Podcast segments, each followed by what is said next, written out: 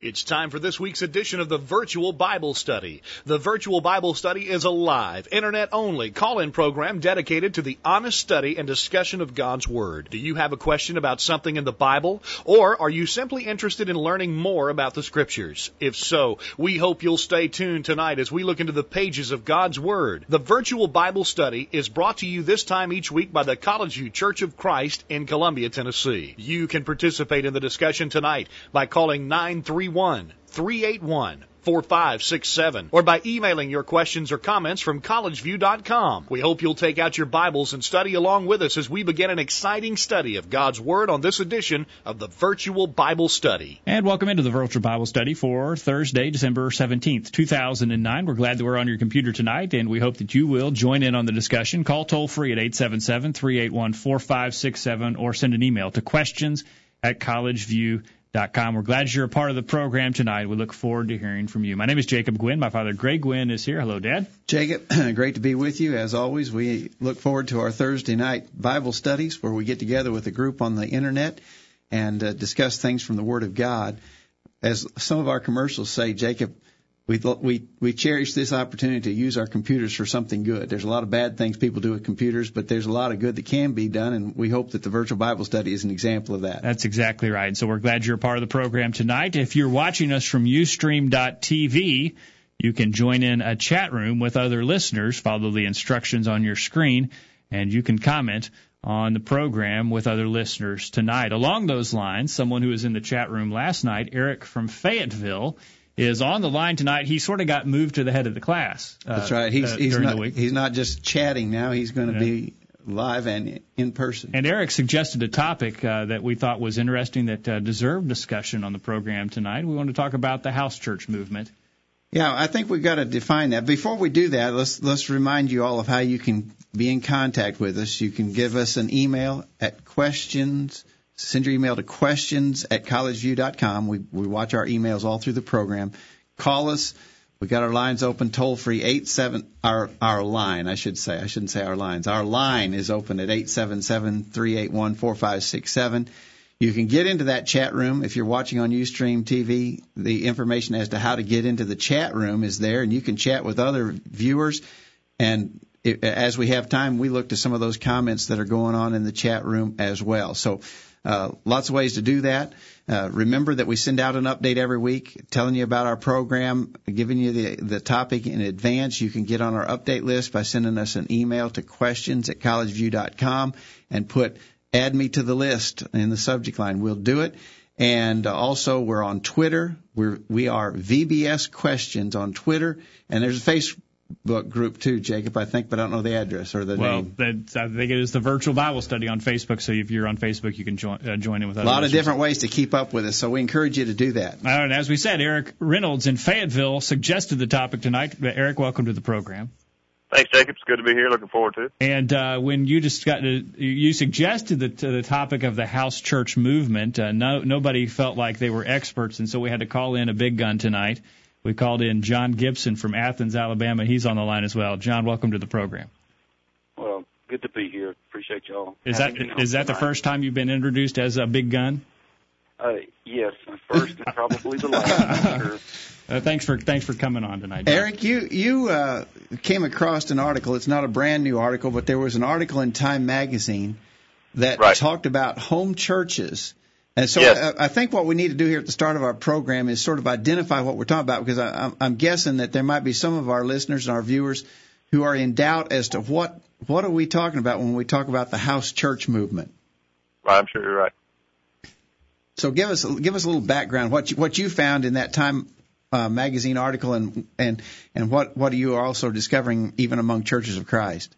Well, basically, there's a trend that that seems to be growing in the last few years um, that that people are abandoning organized religion. They're abandoning the the uh, assembly of the of organized churches and instead opting to meet in small, intimate groups in homes. So you might have a what was formerly a fairly large congregation, but now instead of assembling in one place in a church building, uh, they're opting to break up into small groups of maybe a handful of families and meet in somebody's house, and then that would be a much more informal kind of an assembly there where they would share a common meal together, uh, maybe just talk and it's just sort of free flowing and it would have some spiritual element to it and maybe some prayers and maybe somebody would read from the scriptures, but you would not have uh, a typical organized uh, worship service that we usually think of, and there would not normally be any um, preaching that, that, as we might uh, expect in a in worship services that we're probably all more used to.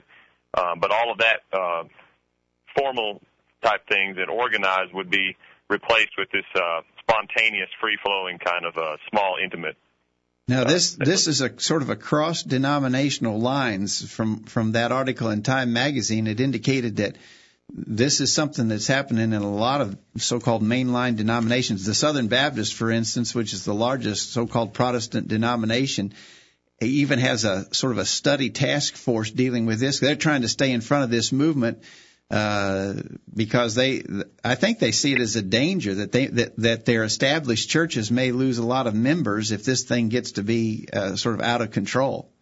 Well, and, and what it what seems to me to be happening, and this is just my own uh, opinion about it, is that there's obviously been this big push lately for churches to become huge. Meg, there's mega churches, churches, with yeah. with thousands of people, and and even in small towns like Fayetteville, where I'm at, where I am, there's very very large churches where their their facilities almost look like a campus, you know, and they've got offices, they've got gymnasiums, they've got, and I wonder if people aren't looking at that and then looking at their Bibles and saying, wow, somewhere we've gotten off track here. And then it's almost like the pendulum swings too far and they just abandon the whole idea of church altogether, realizing that it, that it had somehow got off track. And this, and, and for our uh, listeners and viewers who are members of Churches of Christ, this is a this is a thing that's happening among Churches of Christ too. In a lot of different localities, there we are hearing reports of some who are sort of breaking off and begin meeting in private homes, small groups in private homes. Now, John, uh, you were mentioning just before we went on the air, this is sort of a this is sort of a fine line to walk here because we're not saying it's wrong for a group of Christians to meet together in a home. Oh no, not at all. And that's one of the. I wish there were a better term than house churches, but that's a term that some of the proponents of this have used. But I don't know of anyone. I certainly don't oppose churches, Christians meeting in homes when that's necessary. But I, appreciate what Eric was saying about the article in Time magazine that among churches of Christ, I think that one man, um, F. LaGard Smith, in a book called Radical Restoration, has probably been the biggest influence in leading and influencing churches of Christ in this direction. And if you read the book, you would get the impression that this is something that he discovered on his own through study of the scripture, when in fact, this is something that's been happening in so called evangelical churches for for a number of years. Uh, he certainly gives a few twists to it, but it's something that's been going on for some time. But and I know what Smith has proposed and what I see of some of the things that make up what we call the house church. It's not about the house. It's about the idea that we want to make the assemblies small. We're going to artificially limit them I know he proposed a number of somewhere around 40 to 50 as the largest a church should ever be. And that's just arbitrary, right?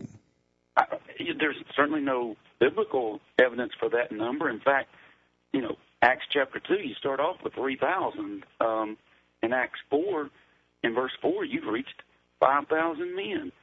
But, um, you know, the, the 40 to 50 is entirely arbitrary. But to have the kind of assemblies that are being proposed, the idea is we've got to get away from what they call spectator religion. And he says we need a more participatory. Well, again, he defines the terms. I don't define when someone sits and quietly meditates on the Lord's death, or when somebody is studiously listening to a sermon. I don't classify them as a spectator.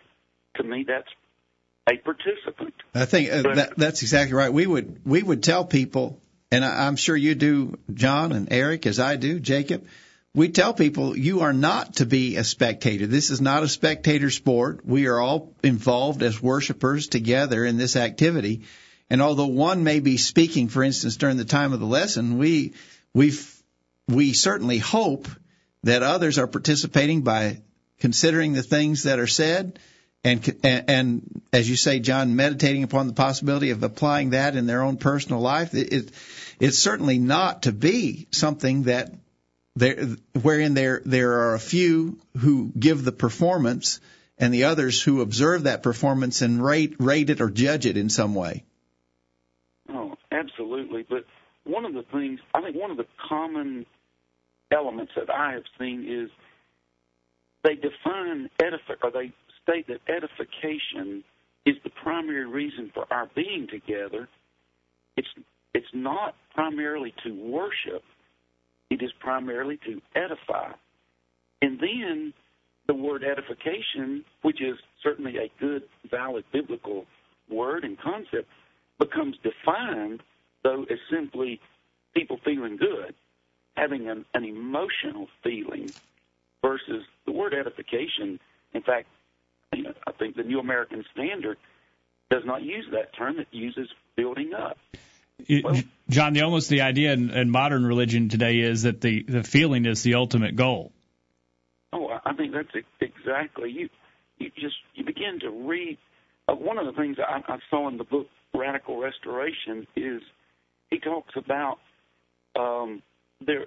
He, he describes the almost exact parallels between miraculous gifts and those which are non-miraculous, and he says joy, peace, hope, and singing are ecstasy similar to that of miraculous tongues. Well, ecstasy is a state of overwhelming emotion. Overwhelming. And that's the exact opposite of 1 Corinthians 14, where we have in verse 40, things are to be done decently and in order. Nobody should argue against emotion, but to say that our assemblies are controlled by ecstasy overwhelming emotion that it's it's almost something that just comes on you and you can't control. That's not the edification of the New Testament. Exactly right. You go to Ephesians four and start about verse eleven and go through verse sixteen. He tells you how the church is built up. It's through the work of the apostles, prophets, evangelists, pastors, and teachers. It's it's when the word is taught and that's how people are built up.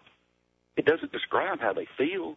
That's right. It, but there's a, there's always been, uh, and I think it's an increasing problem. But there's always been the the, the notion that to equate emotionalism with spirituality, and they are not synonymous with one another. Now, that's not to say that our religious service should be devoid of emotion. Certainly, we we should we should have an emotional element of our of our service to the Lord. It ought to be from the heart, and, that, and therefore it will have emotion attached to it. But to suggest that if I don't get an emotional high from a certain activity, therefore it is not a, a, a satisfying spiritual activity, is just, uh, I think, a huge mistake. That, that kind of argumentation can't be founded in the Word of God. So again, as an introduction to what we're talking about, we're talking about the idea, and as as John I think correctly identified, at least among churches of Christ, this concept has been most uh, promoted through the work of, of an author named F. LaGard Smith, who wrote a book called Radical Restoration. In it, he suggested the idea that Christians should meet in small groups, not large. They should meet in private homes, not in public facilities. Uh, it should be uh, their meetings should be unstructured, and uh, devoid of organization, um, and that in doing this, it will result in in uh, uh, an activity, an outcome that is uh, more intimate, more spontaneous, more personal. Uh, all all are involved. It's mutual participation and so forth. Uh, and and that idea has caught on with some. Now we want to address we want to address some specific questions. Uh, for instance, one of the questions we put out earlier today to our update list is, is it so that we should be meeting in private homes exclusively because that's what Christians of the first century did. And I believe that we see the answer to that is is no Christians didn't meet exclusively in private homes. They did in some instances. For instance, a good place to show that is in Colossians chapter 4 verse 15.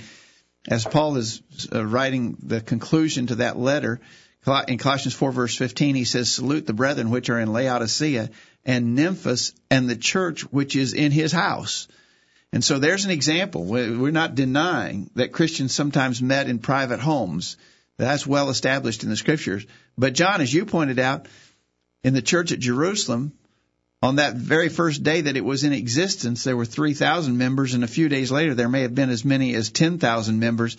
And even in our day, with our big houses, we couldn't hold 10,000 people, and I'm certain that they couldn't have held 10,000 people in any house in Jerusalem. That church met on the grounds of the temple, which was a common public assembly point in the city of Jerusalem.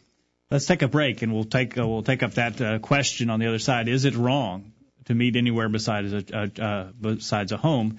Uh, as the house church movement may imply.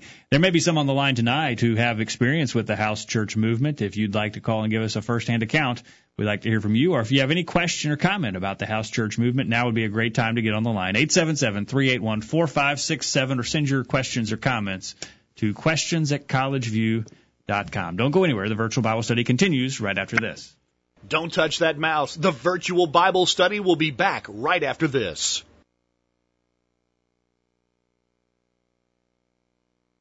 Hi, I'm Lane Crawford, a member of the College View Church of Christ. If you've never visited with the College View Church of Christ, you may be wondering what our worship services are like. One thing we have at every worship service is music. We believe God has commanded that music be a part of our worship. But something you may notice about our worship is that the music we have in our worship is different than the music used by many in the religious world today. The music we worship God with is strictly vocal. We don't believe God has commanded us to worship Him with instrumental music. Therefore, since we want God to approve of the worship we offer Him, we only worship in the way that He has specified. In Colossians 3:16, God instructs, let the word of Christ dwell in you richly in all wisdom, teaching and admonishing one another in psalms and hymns and spiritual songs, singing with grace in your hearts to the Lord. Instructions like this, in which only vocal music is commanded, are the only instructions we can find in the New Testament. Since God didn't tell us that He wanted us to worship Him with instrumental music, how can we be sure that He wants that kind of worship? We do know that if we worship God like He prescribed, with vocal music, that He'll be happy with that kind of worship. We hope you'll make plans to visit with the College View Church of Christ to learn more about what our worship is like. We'd love to have you join us in worship of our Creator this Sunday at 9:30 a.m.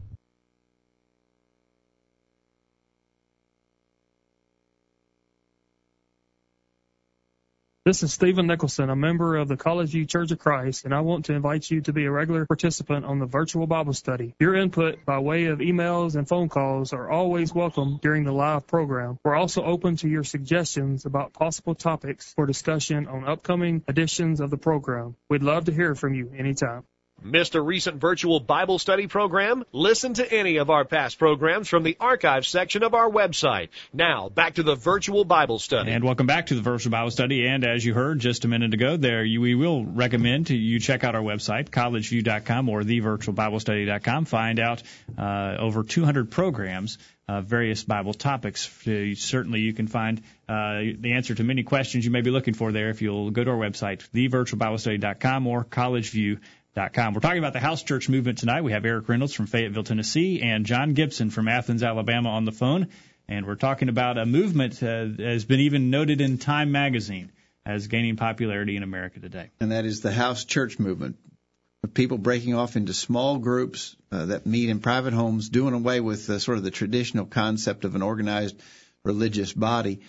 Eric, uh, uh, talking specifically about this book by F. LaGard Smith that has impacted a lot of members of the Church of Christ, right. he he suggested that we, what we've been doing traditionally is off base and is not really New Testament Christianity, and we got we got to get to this house church thing if we're really going to restore New Testament Christianity. Isn't that right?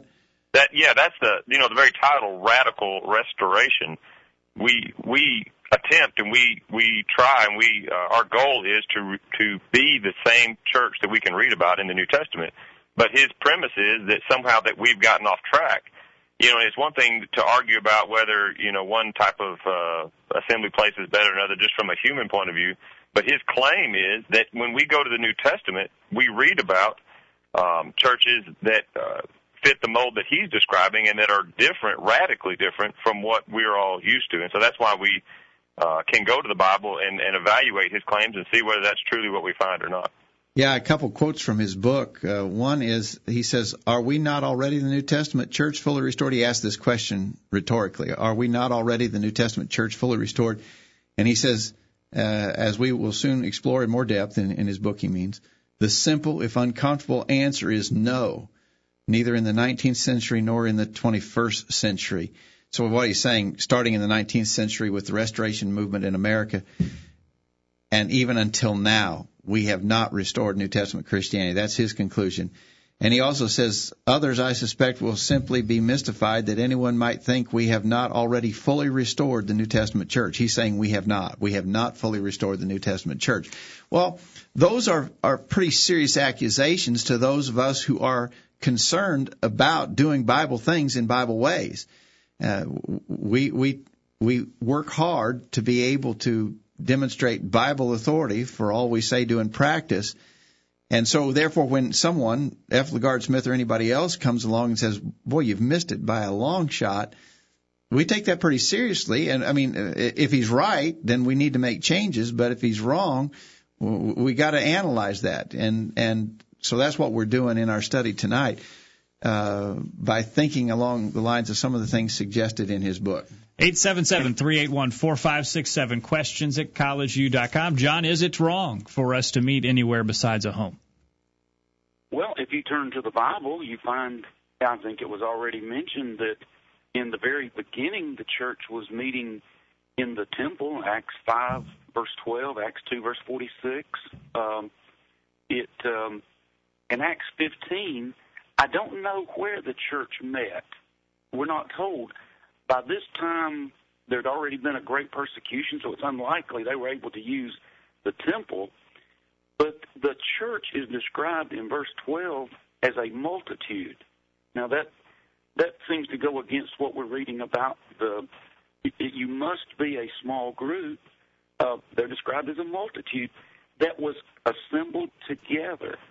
Um, the church at Corinth I don't know how many people there were that were members, but you recall in the very first chapter, the group was threatened with division in at least four different factions. There was going to be a group of Paul, of Apollos, of Cephas, of Christ.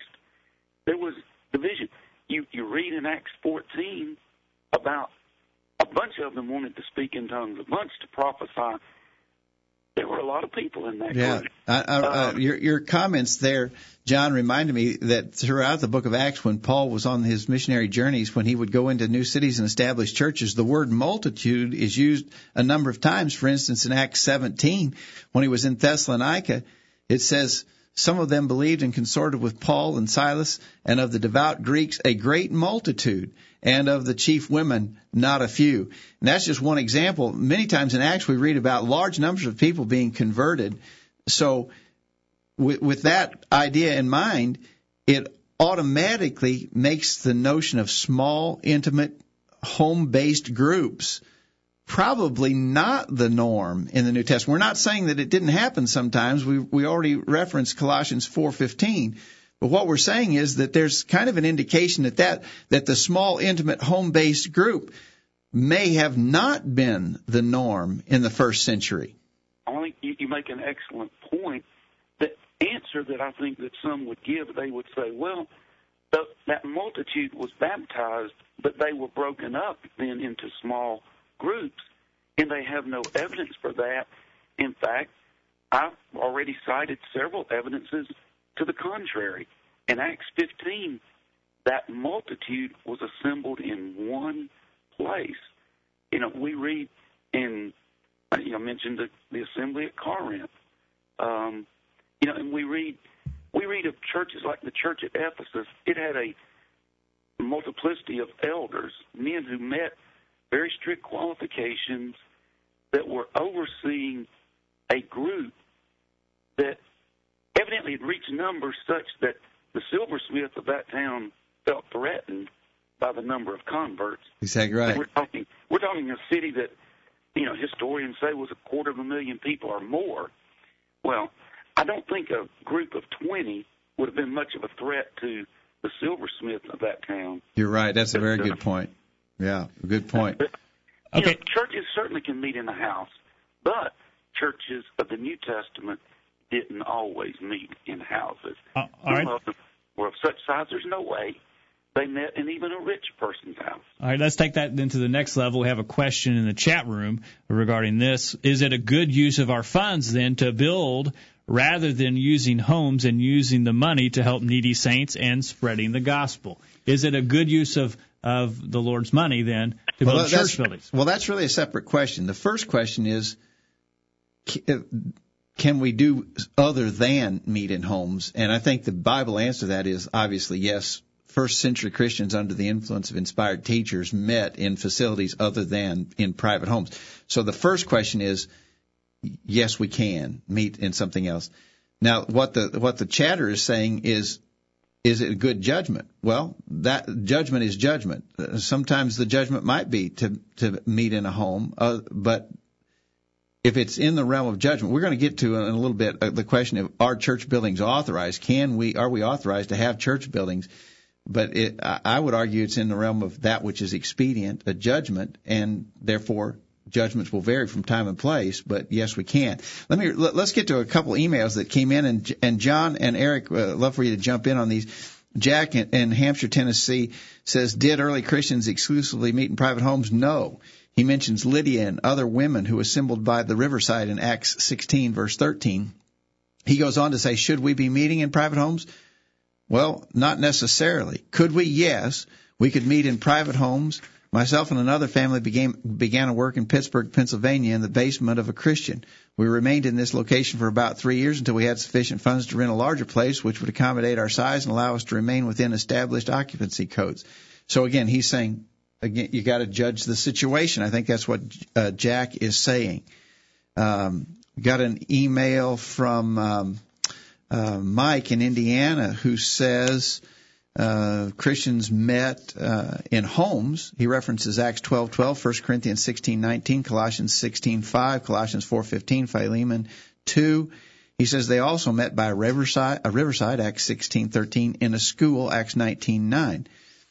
And then he, he says, did they meet in synagogues? The reason I ask is because Paul wrote, uh, he asked letters from him to the synagogues of Damascus so that if he found any who were of the way, whether men or women, he might bring them bound to Jerusalem. So he's, he's asking, is there an implication there in Acts 9 that maybe they were meeting in Jewish synagogues? He said if Christians did not regularly meet uh, there, then why did Paul go there expecting to find anyone practicing anything but Judaism? He went there to punish them. Uh, I don't, uh, oh, he, uh, I'm not sure. I think he's talking about when he went to Damascus. It would be as good a place as any, uh, it would be a good place as many in synagogues had seen Jesus teach. Later, Paul taught in synagogues. Maybe Apollos did, Acts 18:26. Some who attended the synagogues were converted. In fact, James uses the word synagogue to describe the assembly of Christians that is used to describe the place where Jesus went in Matthew 12:19, translated synagogue. All right, so he's saying maybe, uh, maybe strong indication that that Christians met met in in the identified synagogues of the Jews. He mentions an upper room. Acts 20:28 may have been another building. It's not likely. Uh, uh, he says it it is likely a home, perhaps in Acts 20. They met in the temple. Acts 2 unspecified locations, 1 Corinthians 11. If they were, oh, he makes a point from 1 Corinthians 11. If they were meeting in the home, why did Paul tell them to leave and go eat their meals at home? Uh, the only place we're commanded to worship without variance is in the heart. So uh, several suggestions there from Mike. Thank you, Mike, for those. Keith in Tennessee says there seems to be a great deal of polarity in regards to this topic. The reality of the early church is that Christians met together. Paul does salute some churches that evidently may have met in individual homes. I believe there is evidence to show that the early church met in any number of places. I do not believe that there was a great deal of emphasis placed on social functioning of the church unit as there was the spiritual functioning. However, they did come together and partake of meals together, and as such, when we do that today, there is no regulation denying that privilege. However, when we call the congregation together, it should be for the express purpose of congregational worship. There are other places, like our homes or a restaurant, where we may eat together. But the primary focus of Scripture is on the church worshiping God collectively. How large? How small? As a church in Jerusalem, 5,000 plus, and as small as a house would let uh, would hold. Let's be careful not to make rules and regulation concerning this where God has made none. Okay, and then Aaron in Texas writes, uh, did early Christians exclusively meet in private homes? He says no. Acts 2:46, for example, they appear to have met for a time at the temple. Further, in 1 Corinthians 11, when Paul corrected the Corinthians' abuse of the Lord's Supper, he implied that they were not meeting in a home when he told them that they should eat their common meals in their houses. If a private home is where they had been eating the meal that Paul forbade, then he would have chosen other words to express the difference between what they were doing and what they should have been doing. All right. So I think. I jump in here with a, a comment on the going back to what was said earlier about judgment? Um, that certainly, you know, one should use money wisely, but when we impose this artificial limit on the size of churches, think about one of the very practical effects of that the New Testament says that the desire, the goal of every church is to appoint elders, or it should be that you know Titus one verse five, Acts fourteen twenty three, that was the norm. If you limit artificially the size of churches, what's one of the things you will do is you will limit the likelihood, or you will reduce the likelihood that there will ever be elders appointed. Exactly right, and we've known we've known cases, haven't we, John, of small congregations that have gone on indefinitely without elders because they have such a small uh, uh, resource of men that it's difficult to find a plurality of qualified elders. Hey, Greg. Yes, go go ahead, Eric. One of the more frightening implications of this, uh, especially from uh, this quote that I've read from uh, Radical Restoration F. LaGard's book, is he's he seems to acknowledge that that might be a problem with his idea that if you're going to break up into these small groups, how can you possibly, you know, expect them all to have elders? But notice, uh, this is a quotation that I've seen. It says, uh, perhaps, this is F. LaGard, perhaps there were elders shepherding the disciples in each house church, depending on their size and makeup, and perhaps elder oversight may have been exercised throughout a group of house churches, which collectively comprised a larger, uh, recognizable congregation. And uh, he goes on to say elders in individual house churches might also have come together as a group of citywide elders to discuss matters of importance to the entire community of believers. And so basically you have the, the whole idea of elders being over a given defined flock being tossed out the window uh, with these perhapses that that he throws out there, which of yeah. course there's no example of that. And of course we know that we know that the New Testament limits the oversight of elders to the flock which is among them. First Timothy chapter five, the first few verses of that chapter. And I think that that quote that you just read, Eric, is really a scary thing because he's not planted the seeds of New Testament Christianity being restored. He's planted the seeds there of Catholicism and, and, and, and a hierarchy of church organization that's nowhere found in the New Testament. All right, we're going to need to take a break and get this week's bullet point. We'll continue the discussion with Eric Reynolds and John Gibson on the other side as we talk about the house church movement and uh, an update on the chat room tonight. If you're in the chat room, the moderation has now been turned off. Anyone can comment. Uh, you do not need a username. So if you're viewing the chat room tonight and you've been watching the discussion and want to join in, you're welcome Be- to do behave so. yourself in there. We're Yeah, unmoderated. It could get uh, it could get uh, pretty exciting in there, so you may want to go check out the chat room. We're going to take a break and we'll continue the discussion right after this. Don't go anywhere. The virtual Bible study continues after these messages. Are you listening? There's going to be a test on this stuff. Stay tuned. The virtual Bible study will be right back after this. This is Greg Gwin with this week's bullet point. We've heard about your plans to leave the church of which you are now a member. What's that you say? You didn't know that you had such plans? Oh yes, in fact, such plans are in place for all of us. There are several ways it might happen. You might decide to move to some other location, or you could elect to become a member of some other area congregation, or although we pray it would never happen, you might become unfaithful and fall away. If none of those scenarios develops, you will leave the church of which you are a member at the time of your death. Do you see what we mean? Every one of us at some point will be leaving the local congregation where we now are serving. The question then is not if, rather it is when. And when you leave, we wonder how folks will react to your departure. There are three possibilities. Number one, people could be sad. When good, faithful, active, involved, dedicated members leave our midst, we are truly sad to see them go. Local congregations depend on members of this sort. They are the ones who step up to teach classes, call on the sick, encourage the weak, enthusiastically support the programs of work, and generally do all they can to see to it that the church succeeds. They constitute the real backbone of a local congregation, and when we lose such people, there's a sort of void that is left behind. Usually it takes a good while to get over their departure. We really miss them. As a second possibility, you might leave the local church and your leaving hardly be noticed. Unfortunately, there are some folks that never really get involved in the local church. Oh yes, they may attend with some regularity, but they seldom do anything more than that. Don't expect these people to get involved in anything that requires extra effort. They simply won't do it. Sadly, when they leave the church, their absence is barely noticed by other members. And then, unfortunately, when some people leave a local church, there's a sense of relief, almost happiness. It is truly a horrible reality, but in most churches there are members who do nothing but complain and criticize. They don't do anything themselves, but are always looking to disparage what others are doing. They're constantly tearing down rather than building up their fellow Christians. When they are gone, we almost breathe a sigh of relief, and that's sad. So, you are ultimately going to be leaving the local church of which you're now a member. How will your brethren react to your leaving? That's this week's bullet point. Think about it. I'm Trent Haynes, a member of the College View Church of Christ, with a reminder about the update mailing list for the virtual Bible study. Every Thursday, shortly after noon, an email message is sent out with information about the topic for discussion on that evening's program. You're invited to start sending feedback and comments that are then included during the broadcast. If you'd like to be added to our update list, just send a message to questions at collegeview.com and put add me to the list in the subject line. That's all there is to it. Quit checking your email. The commercials are over and the virtual Bible study is ready to roll. Take it away, guys. And welcome back to the virtual Bible study tonight as we talk about the house church movement. We're glad you're part of the program. If you have any questions about uh, what we were talking about tonight, we would encourage you to jump on the line, 877 381 4567. And our email is working tonight, questions at collegeview.com.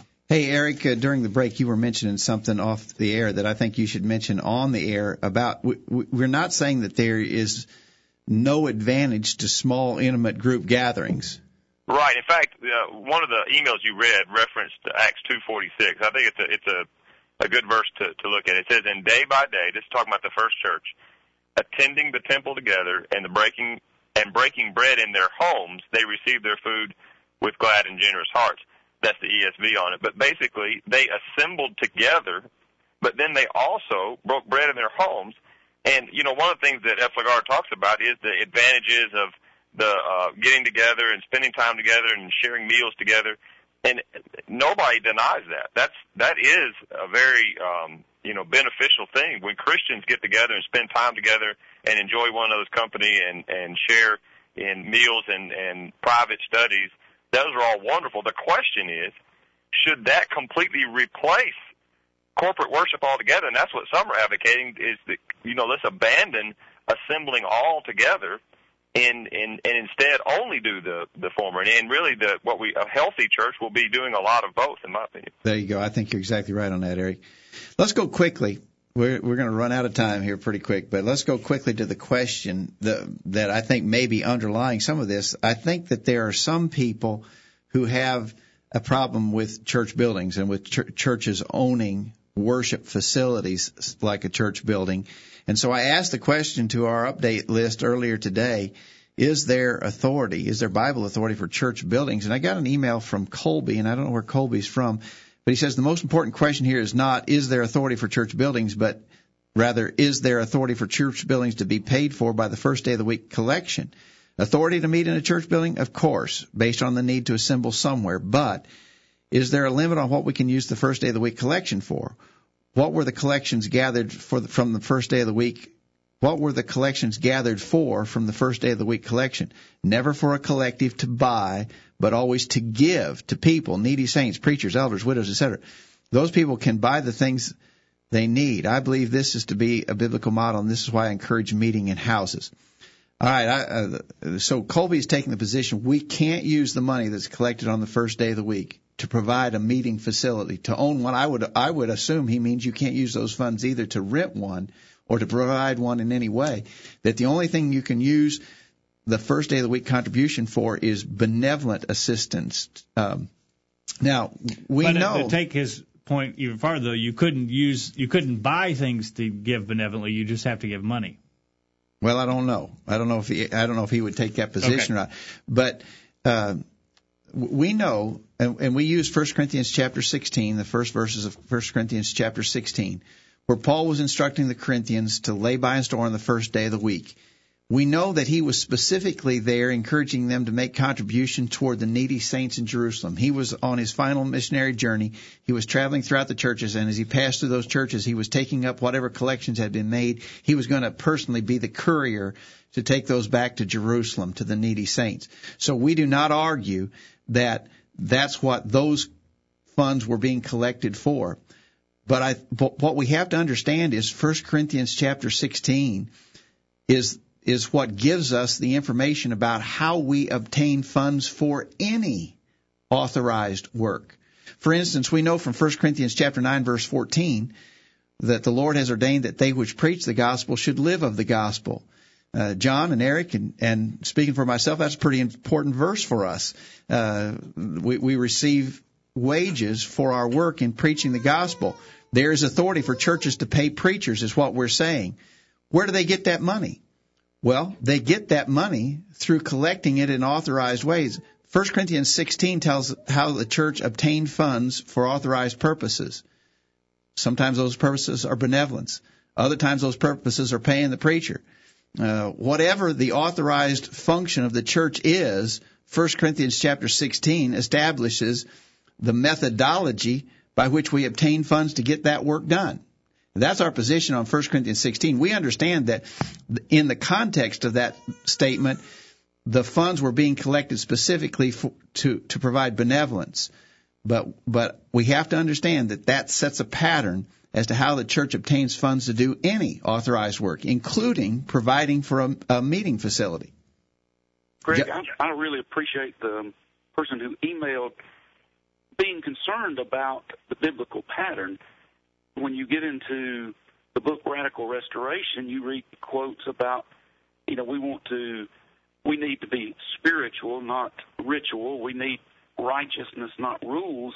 When the fact is, the only way I can know how to be righteous is through the rules God has set forth through His through His Word, and you know God has commanded. So at least this one is concerned for the biblical authority. But I think what you are pointing out is biblical authority is found in more than just 1 Corinthians 16.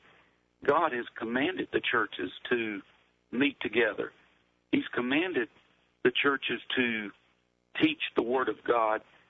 As I was listening to you read the email, you know, he makes a statement, it was only used to give, which would mean a church could not give a Bible to someone unless they could produce the Bible themselves. If we had to buy it, we couldn't even give a Bible to someone. But the, the church is commanded to teach the Word of God, to preach the gospel. And so I believe we're authorized to do what's necessary to have that. And we, we have answered uh, many times the question of is there authority for a church building? And the answer is yes, in that we have the general authority to assemble for, for worship. Hebrews 10:25 and so forth. That's a general command that we are to assemble. Therefore, it leaves it to our discretion, our judgment, to provide the expedient things to accommodate such assembling.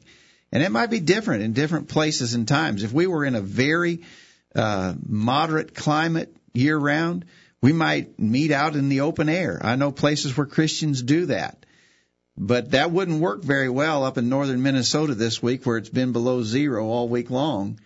And so if you were Christians meeting in Minnesota, what Christians do in the Caribbean probably wouldn't be a very good option for you. You're going to have to use some other judgment to provide a more uh, effective place for meeting. And that's uh, surely in the wisdom of God, that's why he left that open to our judgment.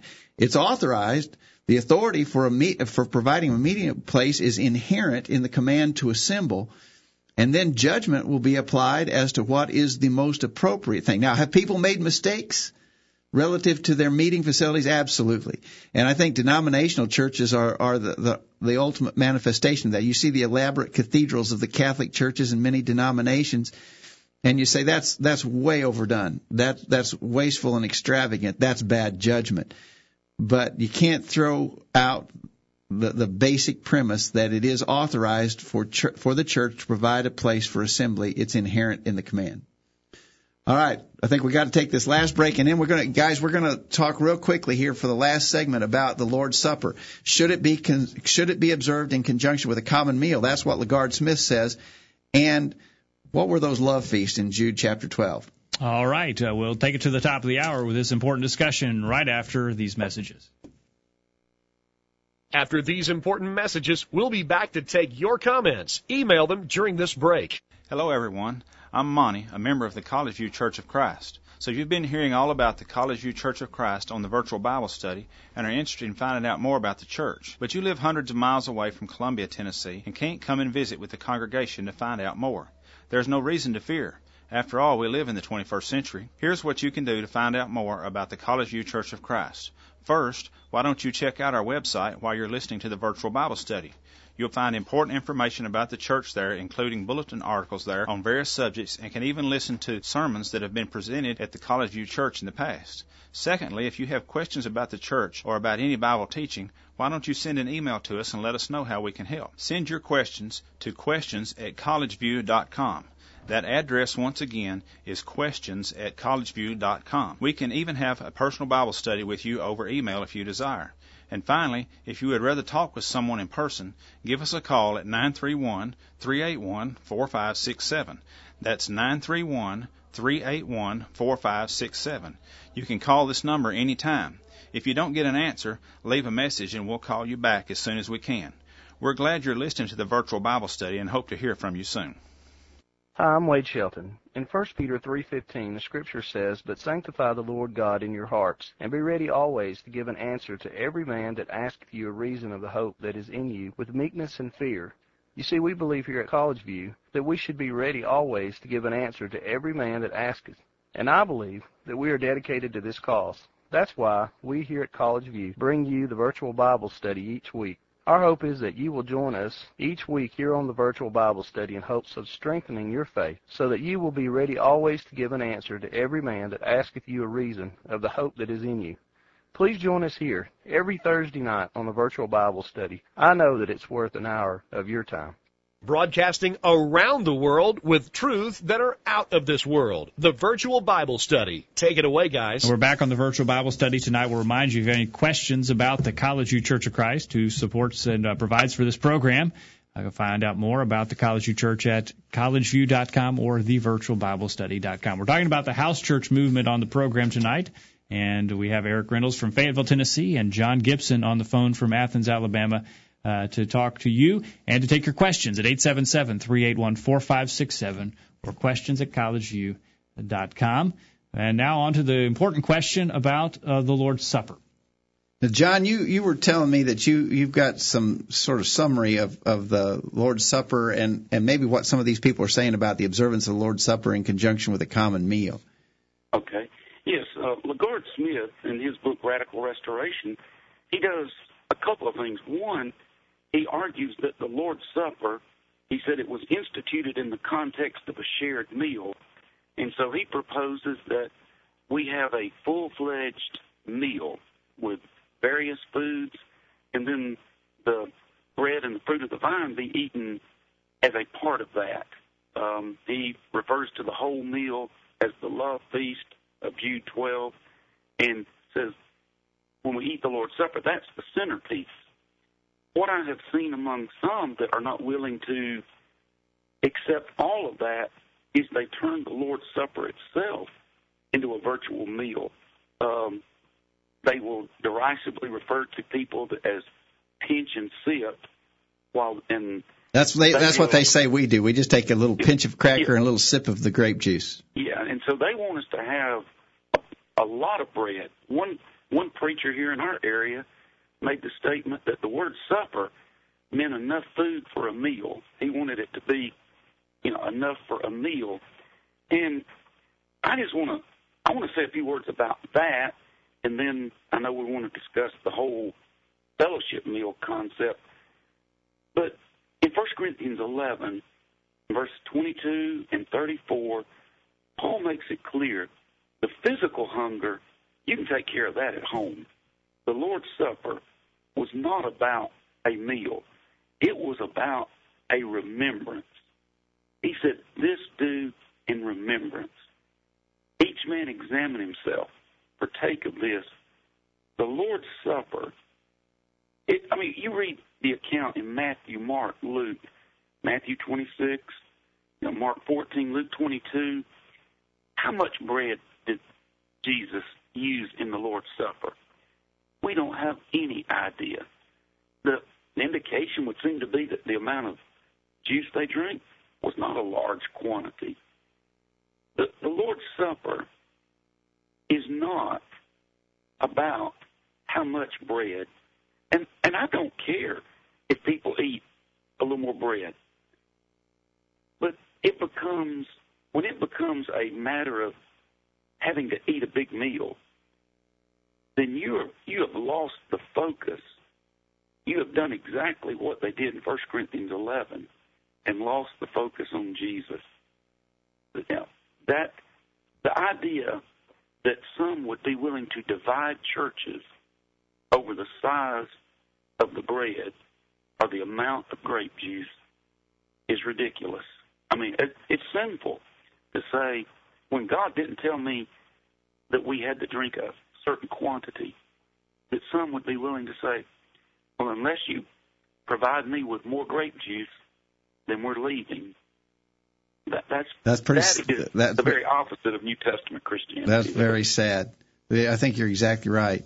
Um, in this, uh, in this Lord's Supper observance that you're reading about, Eric and and uh, and John, as you've studied this subject, do you think, do you get the impression that I'm getting is that these folks are saying the Lord's Supper is exclusively the most important thing we do? That's the that's really what coming together is about. Nothing else ultimately matters. That really, when we come together, we ought to focus almost exclusively on the Lord's Supper. It is the top most important thing. Uh, I got an email from Brian in Indiana who says this idea seems to be popular. Uh, and he, he references how many times have you seen people come, take the Lord's Supper, and then leave? Like the rest of the, the assembly is not all that important, but they sure want to get the Lord's Supper in. He says, Where's the scripture that places more importance on one act of worship over another? Jesus specifically taught that we must worship him in spirit and truth, John 4:24. This would include every act of worship, not to elevate one over the other. But I think that's what we're seeing. Don't you guys think that it's it's being elevated? I've heard quite a few people, um, lots of people, lament the fact that that it is not the center of the entire worship service, and say that they feel like we it's it's often rushed, and I you know there may be something to be said for that, and we we certainly you know do not want to just go through the motions. We certainly do not want to be in a hurry. Um, it, it should be something where we take whatever time is required to examine ourselves and to remember. But when you read when you read the examples in the Gospels of the institutional Lord's Supper, even when you read Paul's summary of it in 1 Corinthians 11, when he said, uh, when he had given thanks, he took bread. When he had given thanks, he broke it and said, "This is my body, which is for you. Do this in remembrance of me." In the same way, he took the cup after supper, saying, "This cup is my new covenant, the new covenant in my blood. Do this as often as you drink it in remembrance of me." That doesn't sound like something that took an hour to do. And you know, I think that there's a misunderstanding about the uh, the the Lord's Supper being having to be um, not only you could say lots of bread and lots of uh, juice, but other people have the opinion that it has to take a long time if, to do it scripturally. I think those, those are great points. Uh, one of the the abuse. I mean, I think one of the passages that sometimes people look to is Acts 20 verse 7. It says the disciples came together to break bread, and they take that to mean that was the number one, almost the only reason that's one scripture. If you take 1 Corinthians 14, when Paul is regulating the spiritual gifts, and you read that passage, then you would seem to think that the main purpose for coming together was to hear instruction. Exactly. But he gives Good great point. emphasis to that. And so put it all together, and it's all important. We Yeah. need to sing. We need to pray. Yet the Lord's Supper, and I think Eric's point, you read that, it is a very simple ceremony. It's not an And and it if should not be rushed. Yeah. But it should not be made into something it's not. if if there are people who are uh, going through just the motions, and if it's just a rote performance, and if people are not paying attention, and if they're not sincerely and, and uh, devoted, heartfelt in their observance of the Lord's Supper, then let's correct that. That needs to be corrected. We're not arguing that point, but uh, it seems like this this whole movement is going to extremes to overcome what they see as as some potential problems. If there are problems, let's correct them, but that doesn't mean that we throw out uh, all this other biblical basis for our practice. Uh, real quickly, we got an email from uh, in Mike's email from Indiana. He said, as to the question, is the Lord's Supper the most important act of worship? He said, I would like to answer in such a way that I hope do not contradict myself. The very purpose the disciples came together on the first day of the week was to break bread. That is why they came together then. As to if it is the most important, let's ask the question: If I, if we only met to partake the Lord's Supper and then went home without teaching, giving, praying, or singing, would that be acceptable to God? He says, who could believe it?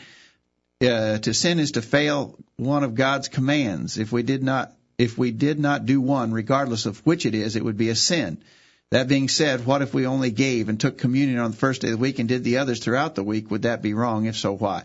So he's saying uh, that, that on the first day of the week, the, the one thing that makes our our assembly on the first day of the week different than any assembly that we might have on a different day of the week is the Lord's Supper. We acknowledge that being so. Jack in Hampshire writes. Uh, it appears the saints came together for the purpose of remembering the Lord's death. Paul waited about a week to assemble the saints in order to break bread in Acts 20 verse 7. Also, we only have the example of the Lord's Supper being taken on the first day of the week, not any other day. I can praise God with song and also pray any day of the week. Uh, so a couple of our emailers have made a point. We can do the other things that we do in, in worship on the other days of the week, but giving and the Lord's Supper are specified for the first day of the week. And I think that's true.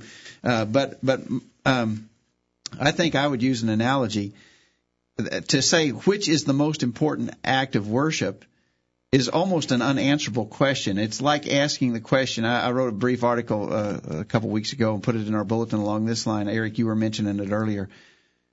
It, it, to ask which is the most important act of worship is like asking on your car which is more important, the engine or the transmission. Well, there's no reason to even attempt to answer that question because without either one, you're not going anywhere. And I think that's the same thing with worship. It's, I think it's folly to try and identify one part of our worship as more important than others. All are commanded of God, and therefore all are essential.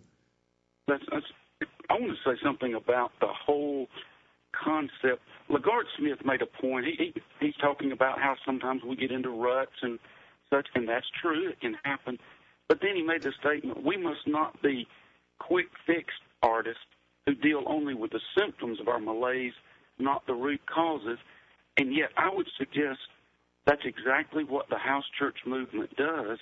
Instead of me fixing what's wrong with my devotion to God, it says, let me give you a bigger piece of bread. Let's change the way we see. You know, we're seated. We're not going to be seated in an auditorium. We're going to sit in a circle around the living room. It's almost like symbol. It's like like we sometimes hear the political uh, uh, analyst argue. It's like symbolism over substance. It, it, yeah. That is exactly. I appreciate the genuine concern that many have, but they're not fixing the problem. If the problem's my heart, it's going to quickly become a problem again. Even if I I'm going to grow, I'm going to grow tired of a big piece of bread, exactly right. a, a glass of grape juice. That's not my problem. Yeah. If I have a problem, That's a good way to summarize our discussion tonight. Uh, we ought to back up though, because we may have left something unclear. Comment from the chat room says, "I wonder if God is pleased with us fussing over whether to meet in houses or in rented facilities." We're not fussing over whether or not we should meet in houses or church buildings. We're fussing. We're not fussing. We're discussing those who say it is wrong for us to meet any place other than a church building, I mean, in a house, or if, whether it's wrong for us to be any larger than just a handful of people. Yeah. And that is binding where God is not bound. Yeah, that's right. So we've we've we've had a lot of ground to cover here, and we've therefore had to be uh, fairly brief on some of the aspects of this house church movement, but I hope we've we've kind of got people identifying what is being said and what position some folks are taking, and then also hopefully we've given some suggestion as to to what the Bible says along those lines. Uh, apologies to some who sent emails and we didn't get all the email comments uh, included in the, and we certainly didn't get to to deal with some of the things going on in the chat room. A lot of talk going on over there. But I think it's been an important study. Uh, John and Eric, thanks for partic- participating. Thanks for your uh, good insights into this uh, matter and for bringing it to our attention. Thanks for having us. Appreciate you having me. On. Yeah, you guys did that with short notice too. You you both really are big guns, and we appreciate your comments tonight. Thanks, man. Thank you, Dad. Thank you for your time tonight. Thank you. And Jacob. there may be some there may be some leftover issues. We, you know, we didn't get to that love love feast. Uh, John uh, Jude verse twelve talks about the love feast. We didn't get to that.